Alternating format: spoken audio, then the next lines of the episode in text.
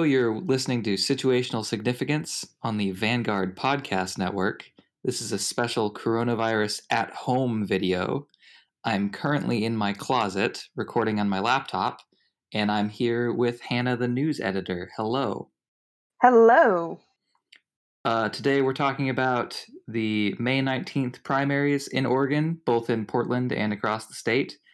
And then we're going to have a little discussion about what the primaries are, why they matter, stuff like that. So let's let's start off. Uh, I think the big race right now in Portland is for mayor. There are actually some serious candidates running. Uh, there's the incumbent Ted Wheeler, Sarah Iannarone, who is a uh, urban policy educator and small business founder, uh, Ozzie Gonzalez on the TriMet board, Teressa Raiford, who is a nonprofit owner and activist, and a whole bunch of other candidates. What I actually think, um, the first thing that stands out to me, like about the people who are running for mayor, is I'm pretty sure this is the first term, the first election since around the 90s that a Portland mayor actually wants to be mayor again. Yeah, um, we've had kind of a a long run of one-term mayors so uh, yeah, let, us talk about that. Why does Ted Wheeler want to stay in his job, which he obviously kind of hates? Yeah, wasn't there? There's a quote I think two years ago where he said like I can't, something along the lines of I can't wait for this to be over. Yeah, and um, I saw he gave an interview to Willamette Week, I think, where he was talking about that moment, and he kind of tried to backtrack, and he was like, "Well, I wanted the bad interviews to be over. I I do kind of still want to be mayor, and like, it seems like he shifted from hating his job to kind of still wanting his job. It is like I can definitely see somebody doing that. Just like like if you're having like a bad day and it's like, oh, I just want this day to be over, but I'm gonna blame it on the whole thing. But at the same time, it's like those off comments sometimes feel like the most honest. like this is how they're feeling. Yeah, and you know, I I still don't know much about Ted Wheeler. I know he was like state treasurer for a while. He really wants to be governor someday. Um, but other than that, I'm I'm not really sure why he wants to be mayor of Portland. Uh, that's never been super clear to me and his election strategy now is kind of like everyone else sucks, so vote for me. He just sounds frustrated, honestly. yeah. I, I don't think I've ever seen aside from when he was backtracking and saying like, "No, no, no, I didn't mean that quote. I'm I'm just tired of like all the the bad, like the frustrating things in politics, which also just feels like politics." Yeah, fair. Like like if you don't like the bad press and the bad things that are happening, then politics is not a great job. yeah. Um and the the other candidates who are running um I feel like we should kind of talk about them. They don't seem to have a big share of the vote. There hasn't been much polling because it's a municipal race, obviously, but uh, it seems like uh, Iannarone is the most high profile primary opponent. Uh, she ran four years ago and uh, came in second place. Uh, and now she's running again. Uh, there's Ozzie Gonzalez, who's a uh, representative on the TriMet board. Teressa Raiford, she's an activist. And they all have their kind of own argument of why Ted Wheeler doesn't represent Portland and why they do. So I feel like that could be kind of a bigger question. Like, who does represent Portland? Who should be our mayor? Um, because I know there's been a lot of uh, criticism for a while now about how Portland is the like whitest, least diverse major city in the country, and we have our own kind of brand of Pacific Northwest liberalism that's interesting. And it is. It a lot of these candidates are are kind of arguing against that. in their own way.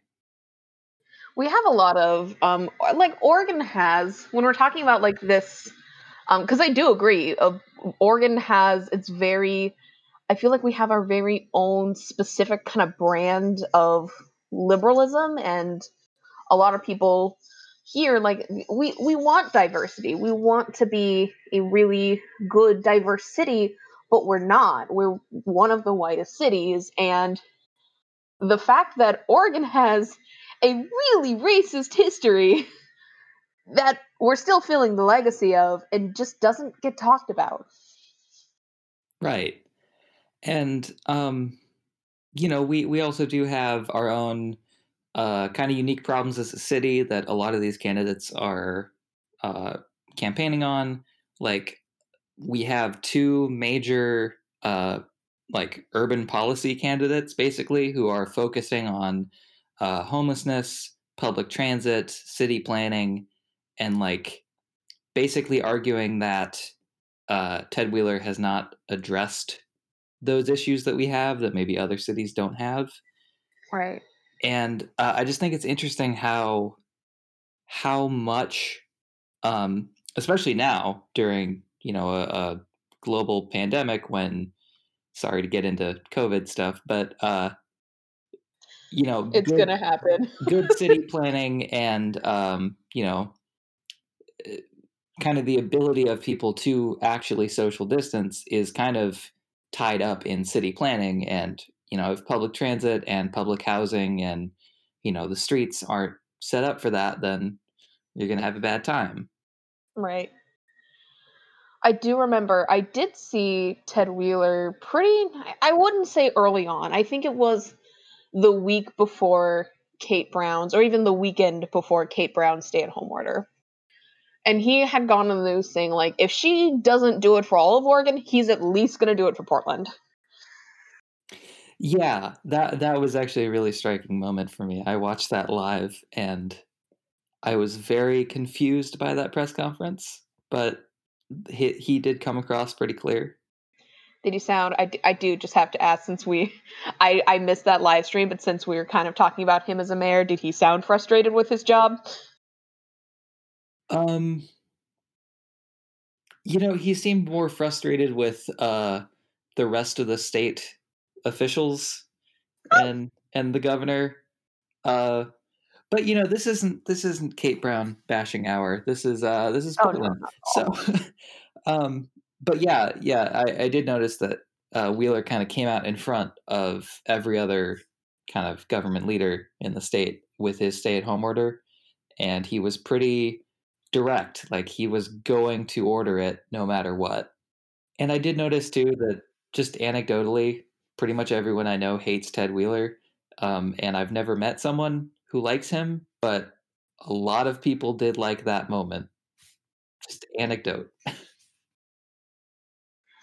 Something that like I started, I kind of realized today, and I started thinking because um doing news for the Vanguard and coming up with like what we're gonna write because we're, we're definitely gonna write on these elections.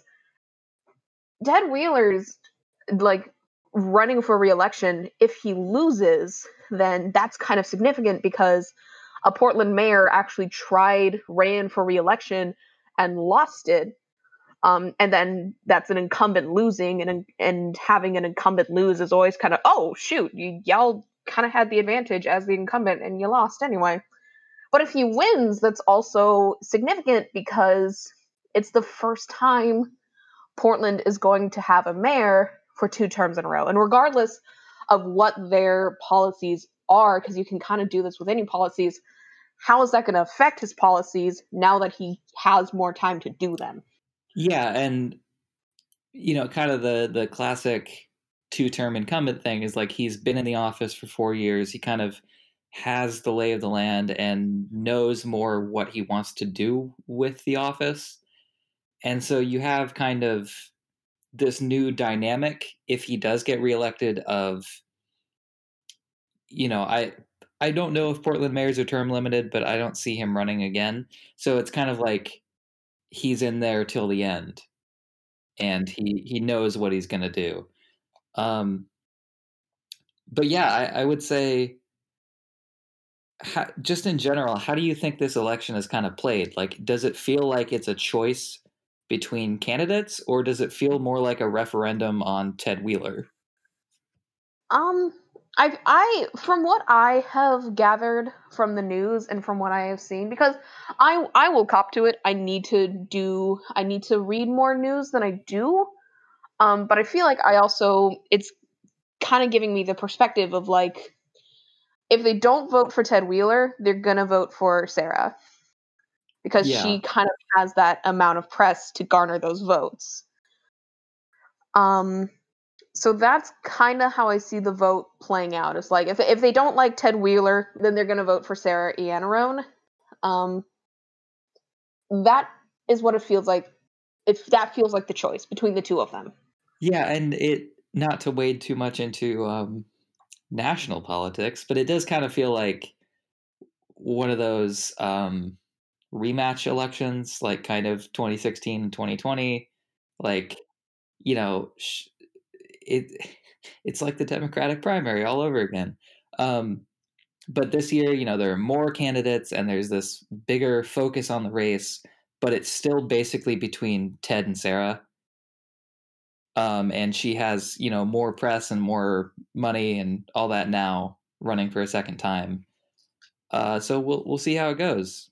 Mhm. I I will kind of something else that I'm thinking about, like, with her her campaign and the press that she's garnered, the press that she's that I most of the time when I see her in the press, it's her commenting on what Ted Wheeler does. Yeah, so, it it does kind of feel like a referendum election to me. Like, it feels like Ted Wheeler, yes or no.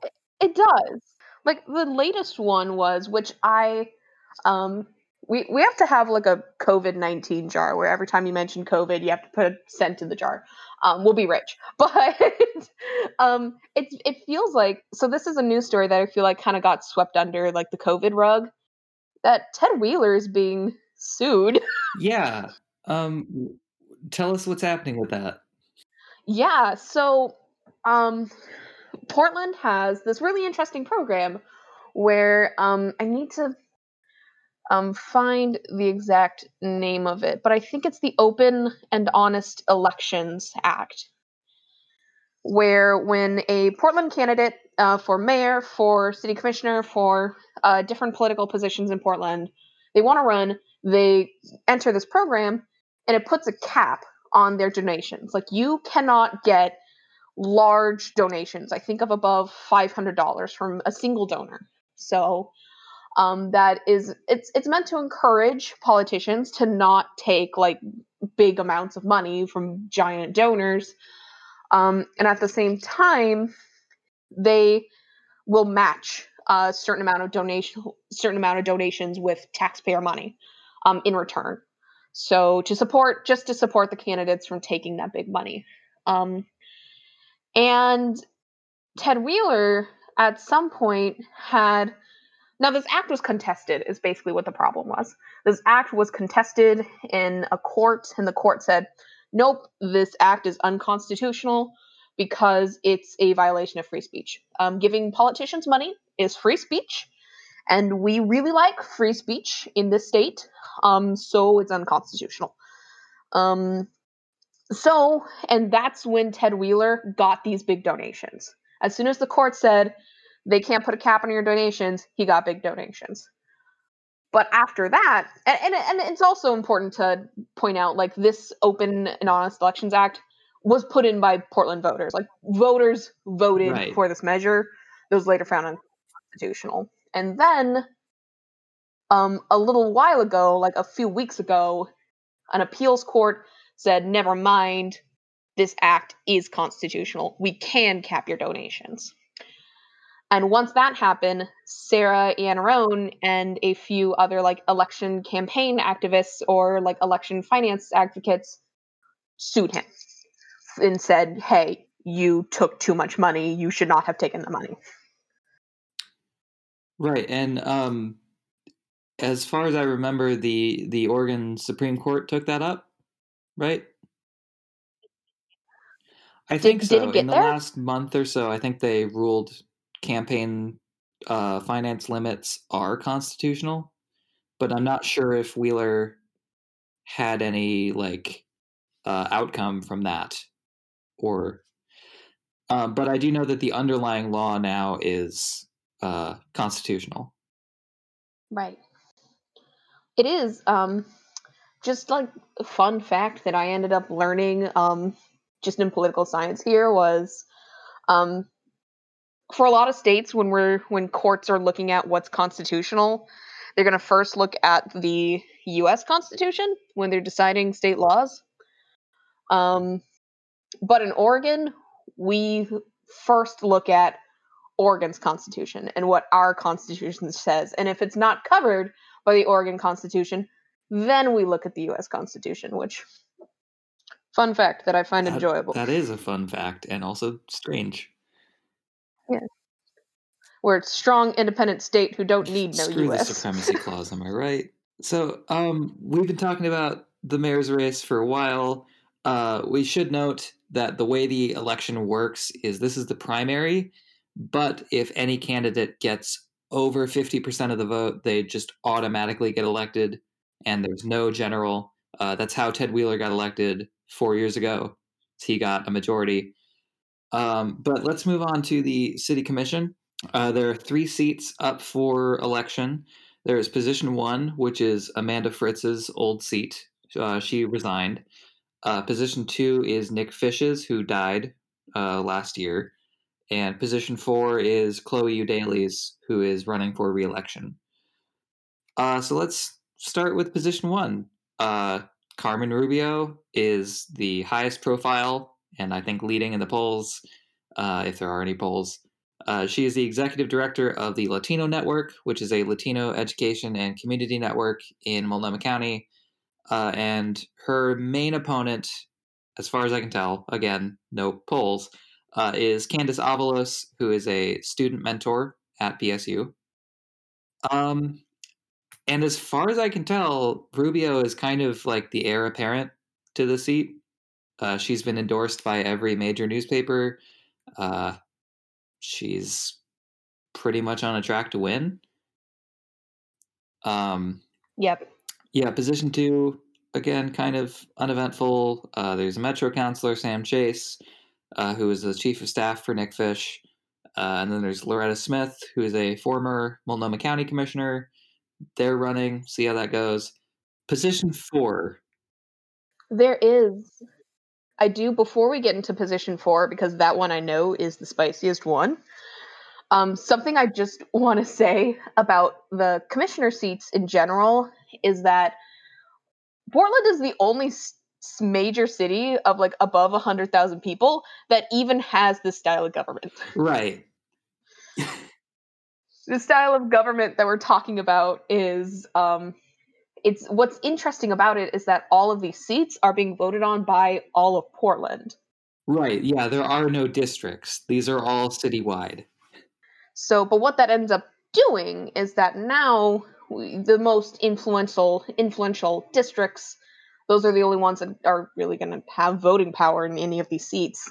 Yeah, so it it is kind of elected by the majority of Portland, which is, you know, wealthier and whiter than a lot of the cities. So uh, a lot of uh, districts of the city don't get really represented because they get kind of voted out. But that's a whole other whole other spiel I could go into. It it is a whole other can of Um, worms. Whoops. Anyway, position four is it's the spicy one. It is the very spicy one. Um, Chloe Eudaly is a very controversial uh, incumbent city commissioner. Uh, she ran as a renters' rights advocate. She was a, you know, she I think worked for a tenants' right organization. Uh, she was very critical of the status quo of the city, and she is, I would say, one of the more or most progressive commissioners. Uh, and she's made some enemies on the on the uh, city government, and a lot of people don't like her. Uh, and so running against her is, and I don't think this is controversial to say, uh, disgraced former mayor Sam Adams, who was caught up in a uh, controversy over a sexual relationship with one of his interns, which made him resign. And then there's Mingus Mapps, who's a, a poli sci professor, former, who worked for city government, and he's the normal one, I guess. I okay. So I I I didn't move to Portland until I started college. I so Ted Wheeler's been the mayor the whole time that I've been here. Um, what what I remember hearing about position four is that Chloe Eudaly, she's the incumbent. Incumbents have an advantage for uh, people who just like, yeah, incumbent, let's do that one. And I don't want to read the news. Um, so it's like she's probably gonna win. It's it's spicy because like, oh, dear, the incumbent is being challenged when we're talking about these other commission positions that don't have as much challenge. But I hadn't heard about Sam Adams. And so what um, did he um, do? So I don't want to cast aspersions about things I'm not clear about. So what I remember is that he had a relationship with one of his interns who was 17 and he said he waited until he turned 18 before it turned sexual. But basically, that scandal is what kind of brought down his his um, administration, and he resigned.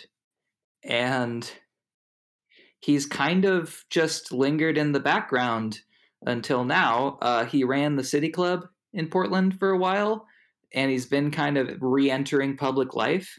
But I guess instead of running for an open seat, he figured this was his best shot at getting back into city government. Um, and it should also be said, like Chloe Eudaly originally ran as a primary challenger to the incumbent, um, Steve Novick, who is now actually endorsing her, which is kind of funny. Um, but but she came in as kind of an outsider, uh, you know, underdog and now uh, like my sense of this is even though she's the incumbent she is still kind of the challenger now because like the former mayor is running and she's kind of been like attacked from all sides. So it's a really weird race. Yeah. Why why would he? Because because if if he if, if he had said like oh this seat is the best shot of him getting back in the race i just don't think that's true. I think he might have just figured people really hate chloe eudaly and that's what he based his his campaign off of. I'm not sure. Like like if his goal was just to he wants the easiest way to get back into to get back into the council like like he's been in the been in the press before and we're talking about how these other positions don't really have a lot of press and there's not a whole lot of information about like and not a whole lot of high profile information about them. If he wants a shoe in, he just goes for one of le- uh, less contested seats. Yeah, I genuinely have no clue. But uh, I know right. he, a lot of his campaign ads are kind of just like milk toast. They're they're just kind of banking on name recognition and uh, He's quoting old endorsements from like eight years ago. So who knows?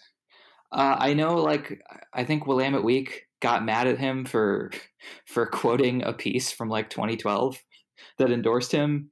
Um, y- yeah. That that that endorsement coupon has expired. Yeah. Um, so the Oregonian uh, endorsed Mingus Mapps, which I think was kind of a surprise to a lot of people because not many people know who he is. Um, but he he's the normal one, I guess. He's the least problematic. He's also there. Yep. So who knows? In a split election, anything can happen. Um, and beyond that, there's some kind of high-profile ballot measures. Uh, there's one uh, that's been in some ads recently. It's a 1% tax on high income families and individuals and 1% tax on businesses that make uh, high revenues to pay for homeless services, addiction, mental health services, uh, stuff like that. Uh, and then there's a renewal of the 10 cent per gallon uh, Portland gas tax that was passed four years ago. And those are kind of the major Mhm. Portland area primaries and ballot measures. So, Yeah. yeah, uh, let's go into deep dives.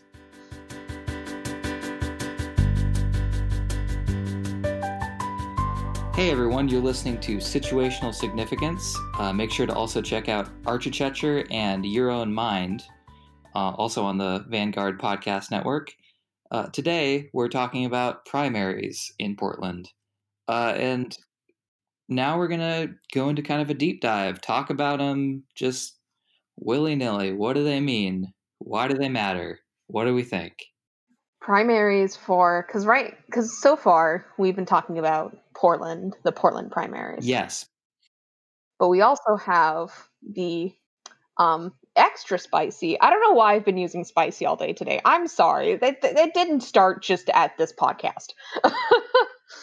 but we also have primaries for the extra spicy Yes. national level, which if those aren't I don't think are those on the 19th? Uh, yeah, they are. Okay. Okay, because the reason, I think the reason I don't remember very much is one of the things we're talking about. Oregon has closed primaries. Yeah, let's talk about those. What are they? Um, so closed primaries are a primary in which um, only people who are registered for a party can vote in that party's election. So, So that means for the major parties, the major parties, the Democrats and Republicans, you can't vote in the Democrat primary unless you're a Democrat. You can't vote for the Republican primary unless you're a so Republican. uh, essentially, if you're a Democrat, you get the Democratic ballot mailed to you, and if you're a Republican, you get the Republican ballot. Uh, and then all the nonpartisan uh, elections for like city council and metro and everything, everyone gets to vote for those. hmm So I got um as as a voter, I am I'm registered unaffiliated. So my ballot comes in really boring.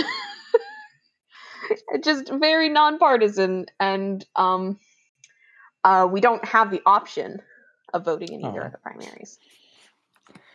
Um, yeah, so so that's kind of a strange issue in in Oregon and a lot of other states. Um, that if you don't want to affiliate yourself or register with a party, you kind of don't have a voice in the primary, and you don't have a, a choice in who you vote for in November, which seems kind of strange. That seems a little, uh, shall we say, anti-democratic. I would say hmm I mean I I will say very just opinionated. I am salty that I can't vote in the primaries. I I I I care about who is going to be some some some years I'll want to vote in the Democratic primary. Some years I'll want to vote in the Republican primary. And the way that a lot of different states do it, just so you're not just voting in everything, is that they have a system where once if you're unaffiliated or independent, once you vote for a party, that's your primary vote and you can't vote Right. for the other one. So it, it lets you choose when you get there. Um and it's oh democracy, that's a We don't have to go that deep. I mean, this is only this is a student podcast. We Oh. can't solve issues of democracy. oh yeah.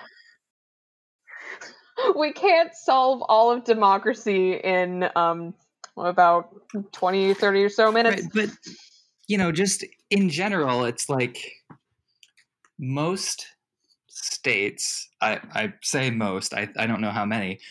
Um, most states, you get to vote for whichever party you want in their primary, and you kind of choose at the ballot box. But in closed primary states, you have to register for the party, which a lot of people don't want to do for various reasons. it's also um, significant. That's kind of significant in Oregon because we have a. Um, I, I need to look more in depth on it. It's called a motor voter sort of law, and where essentially a lot of people are automatically registered to vote. So to encourage voting, but at the same time, all those people are registered unaffiliated. Yeah, and um, like my experience, I got a little uh, like paper in the mail to tell me I was registered and asked me to register for a party. And you know what like what if you don't know and you register for you know the constitution party or the greens or something and you don't really know that means that you don't get to vote in the primary. Um, and so i know the multnomah county democrats had this like uh, drive to register people so they could vote. Um, but that that does seem like an extra kind of unnecessary step Right.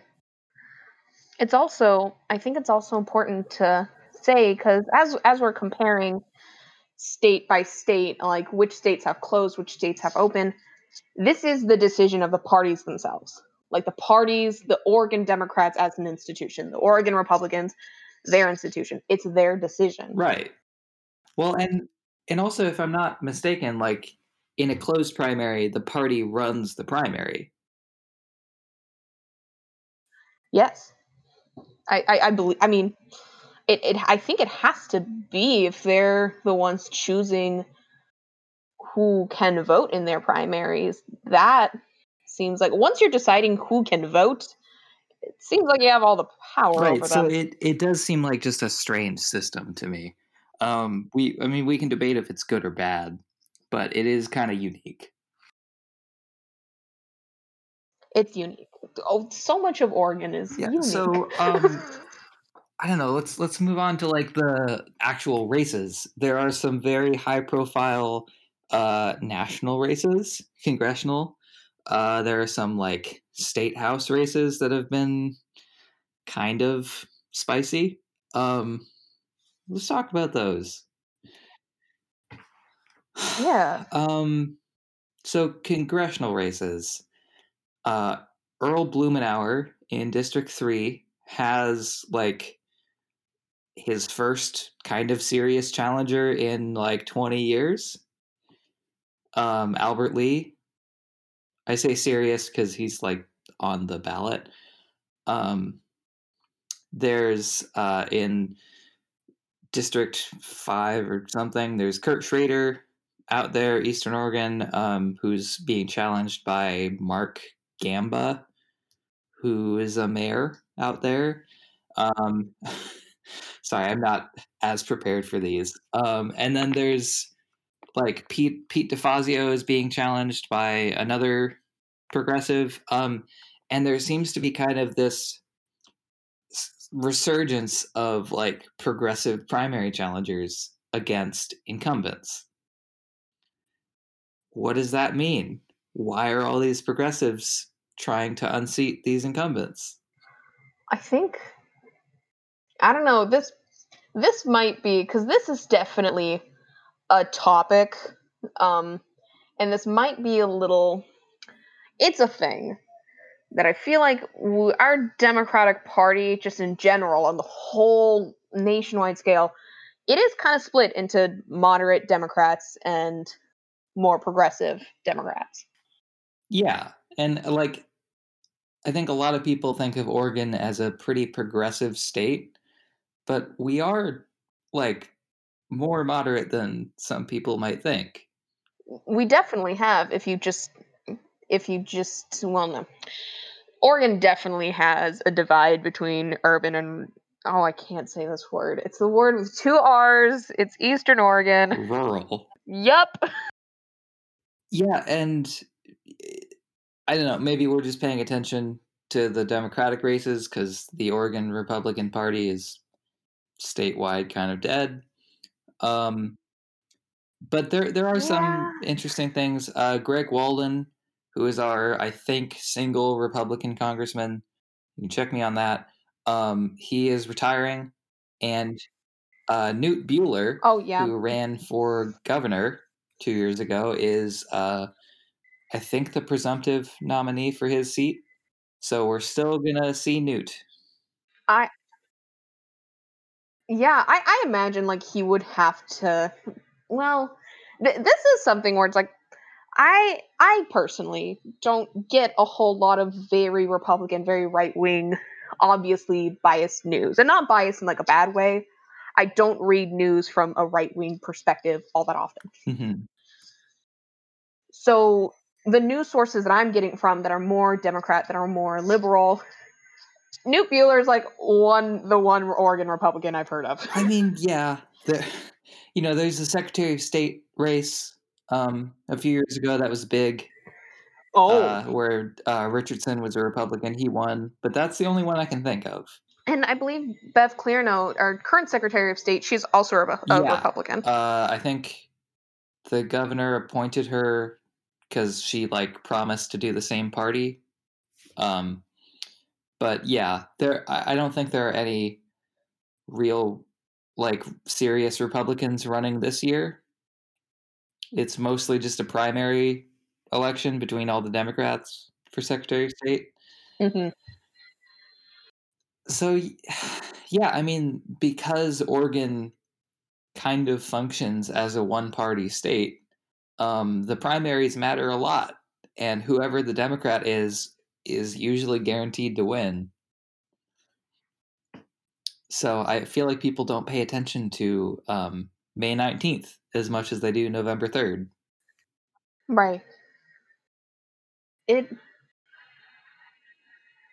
because it's also I I just want to double check this because I want to make sure. I feel like these dates are fairly close to each other. I may be mistaking them. Our presidential primary is on the 19th ballot, right? Yeah, Okay. Because that's like, yeah, I, I, I pulled my ballot for this. I, I have my ballot. I don't have a Multnomah County ballot because um, I'm mostly, so far, I've only been living here for college. I usually live in Lane County and nothing exciting is going on there. yeah, Um, so, so that's why when I was saying I had a boring ballot earlier, it's boring. um, so, but there's the presidential primaries. But at the same time, is that much more less boring because Biden's it? yeah. So I I did some like Wikipedia sleuthing, and as far as I can tell, the Oregon presidential primary has not made a difference since like 1988. Um, we voted for Gary Hart, who then lost. That's basically it. We always come so late that it doesn't matter. And so if you don't have any state or local races, then like you're kind of screwed. Your ballot doesn't matter. Mm-hmm. What was it? Because I remember, I think it was also sometime around the 80s was the last time we voted for a Republican, like our electoral college voted for a Republican in the presidential race. Yeah, um I think the last time was actually like Reagan. Um and then we've been like solid blue ever since, which is, you know, it's how it is, I guess. It, it's definitely, I, I think what's interesting, so this might be, this might just be me talking, so oops. But at the same time, it's like on a national level, if people here are in a party, they're probably Democratic. Um, unless you are in a rural area, they're probably Republican. But Oregon has a lot of independent voters, and Oregon has a lot of people who care about being unaffiliated. Yeah, I mean, I would say just from living here, like being an independent kind of is an identity just as much as being part of a party. So, would it, if Oregon had, if more independent, moderate politicians had more of a stage on the national level, would Oregon get more of a voice? I mean, I there are just all these factors going into why we don't matter. And it sucks to say that, but it's kind of true. Um we've always voted like solid blue since the 80s. So no presidential candidate has incentive to come here. Um, our primary comes so late that it also doesn't matter, unlike some states, Iowa, New Hampshire. Um, and even if it did, we have so few like delegates and so few uh, electors that we still don't matter. Um, and so I wonder, like, all of that plus the closed primaries plus this like independent streak in our state, I kind of wonder if like we've just demoralized people into not voting. It feels definitely like when we start talking about like all those different factors, it's like there's no logical incentive to vote. Yeah, right. Like there's no rational reason why if you're an Oregonian, you would fill out a ballot. Like I don't Even know. though it's vote by mail and our ballots are delivered to a, oh my god, voting right, by mail. That is really nice. Yeah, I mean, my my ballot literally just came in the mail and I filled it out and returned it within a day. I just walked down to the post office. That's great. I I, I will say I'm the the only the biggest by far the you know the biggest problem with voting by mail is that I really do want them to put an I voted sticker in the envelope. Yeah, I I miss that. I want that. Yeah. I I I I would take time out of my Tuesday work day when I'm trying to make money to walk down to the nearest available voting booth to wait in a very long line for a sticker. yeah, and I mean you could buy them, but it's not the same. It's not the same. I didn't earn it. I mean, I earned it by voting, but but it's not the same. Yeah, it's it's too bad. But I mean, I obviously in all other ways, vote by mail is is amazing. Um, but we don't it get is. the sticker. We don't get the sticker. So, real quick, I am checking out voter turnout in the state of Oregon to see if there is a difference in our voter turnout. So, Oregon had a 60 67% voter turnout in 2018. I mean, that's pretty good. Which state? That's pretty good.